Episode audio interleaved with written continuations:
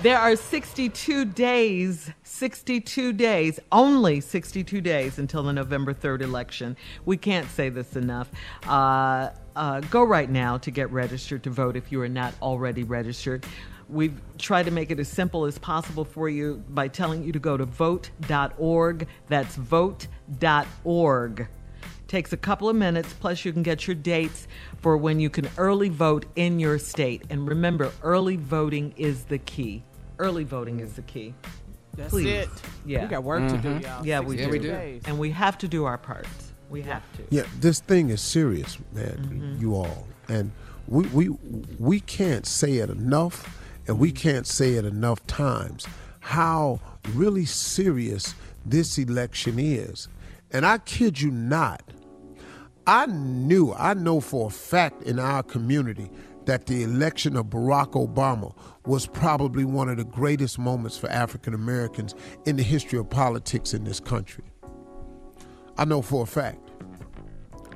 But now let me tell you something. This one right here that's coming up in 2020, if you just look at what 2020 has been, this has been a challenging year. And you know, earlier when somebody had said to me, Steve, this has got to be the worst year of your life, and I said, no, it hasn't. But for some people, it has. But see, it's all in it's all in, it's all relative and it's all in perspective. I'm not saying if you look at 2020 the way I did, you'll have a better year if you look at it the way I did. No, this has been a real, real, real, real, real, real bad year for some folks. It's some people, 180 some thousand deaths in this coronavirus. There's some people that really have lost some loved ones. It's it's people whose whole family has got right, wiped out by corona. This is the worst year of their life. I was just saying it wasn't the worst of mine because of all the things that's happened to me in my past. But I tell you one thing though, I am going to make a concerted effort from this moment on in our morning show, as we have been doing since the, since we came, since the election started. For all of you that are people of faith, there is a Bible verse that we all have heard. Faith without works is dead.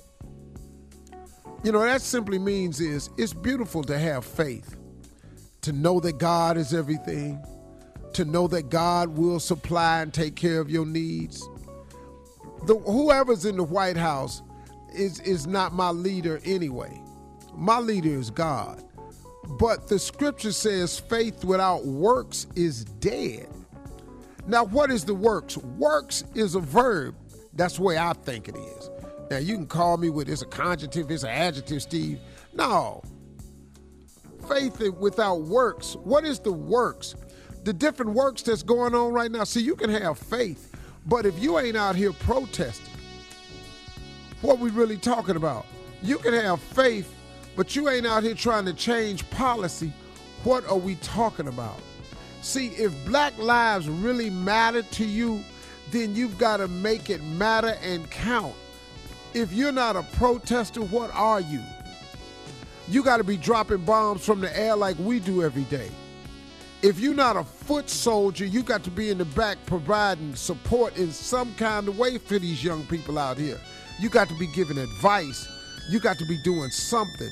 You got to be trying to change policy. You got to keep talking to leaders about what it is that we need to see come about to bring about a change in this country. But the other part of faith without works is dead. You know the most important part of this work? Because after we get through protest, protesting, which is necessary, if we get through kneeling, which is necessary to draw attention, when we get through marching, which is necessary to get attention, we got to vote.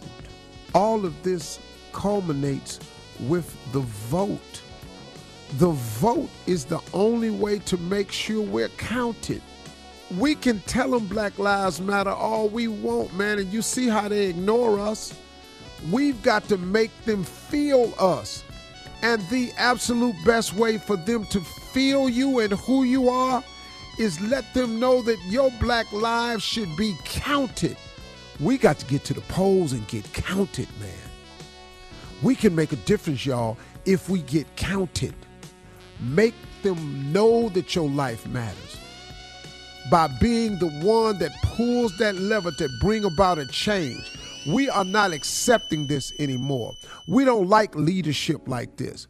We do not like divisiveness like this. Black people don't hate the police, but we sick of people who are allowing the police to hate us and no repercussions behind it. That's what we sick of.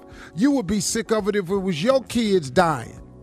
If this were happening to white people, you'd be appalled. And that's what we have now. We have white people who are appalled and outraged. And this is the time to take advantage of it by getting to the polls with our brothers and sisters from another mother and making a change at the polls. We got to vote. We have to vote, man. If you don't vote, all this marching is for nothing. I'm telling you. You, we mad about George Floyd, Arbery. We mad about Breonna Taylor. We mad about all of it. But if we don't vote, man, they're gonna go back to business as usual. You cannot afford to have this man in the White House again. Are you listening to what he's doing? And for all y'all out there talking about what Joe Biden ain't, let me tell you what he ain't. He ain't a bigot. He's not a racist. He's not trying to divide the country. He's speaking up against violence and everything. He's knocking the police who are doing this. And we got some in the White, White House that ain't doing nothing like that. And we got them few knucklehead black people talking about what he done done for us. Because he got on a ride with your family. Nobody caring about that. And because you done, you done freed some black people, well, you freed some white people too that probably shouldn't have been in there that long in the first damn place. Miss me with that. What have you really done? Nothing. You divided us. And in November, we're going to get rid of this right here. We have to vote. Vote.org. Vote.org.